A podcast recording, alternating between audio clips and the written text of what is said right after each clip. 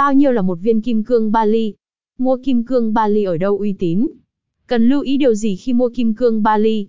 Đây là những câu hỏi thường gặp đối với những người yêu thích loại đá quý này. Hãy cùng Cao Hùng Diamond tìm câu trả lời cho thắc mắc của bạn nhé. Nội dung 1.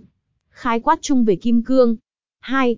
Giá của viên kim cương Bali là bao nhiêu? Bảng giá mới nhất. 3. Thông tin chung về viên kim cương Bali. 4. Kim cương được định giá như thế nào? 4.1 màu sắc. 4,2 carat khối lượng. 4.3 cắt. 4.4 clarity sự rõ ràng. 5. Tìm hiểu cách tính giá kim cương hiện tại. 5.1 tính giá mỗi carat, trọng lượng. 5.2 tính toán dựa trên Rapaport. Giá kim cương. 6. Kim cương Bali có bị mất giá khi bán không? 7. Một số lưu ý khi chọn mua kim cương Bali. 8. Cao Hùng Diamond địa chỉ mua kim cương Bali uy tín tại Việt Nam.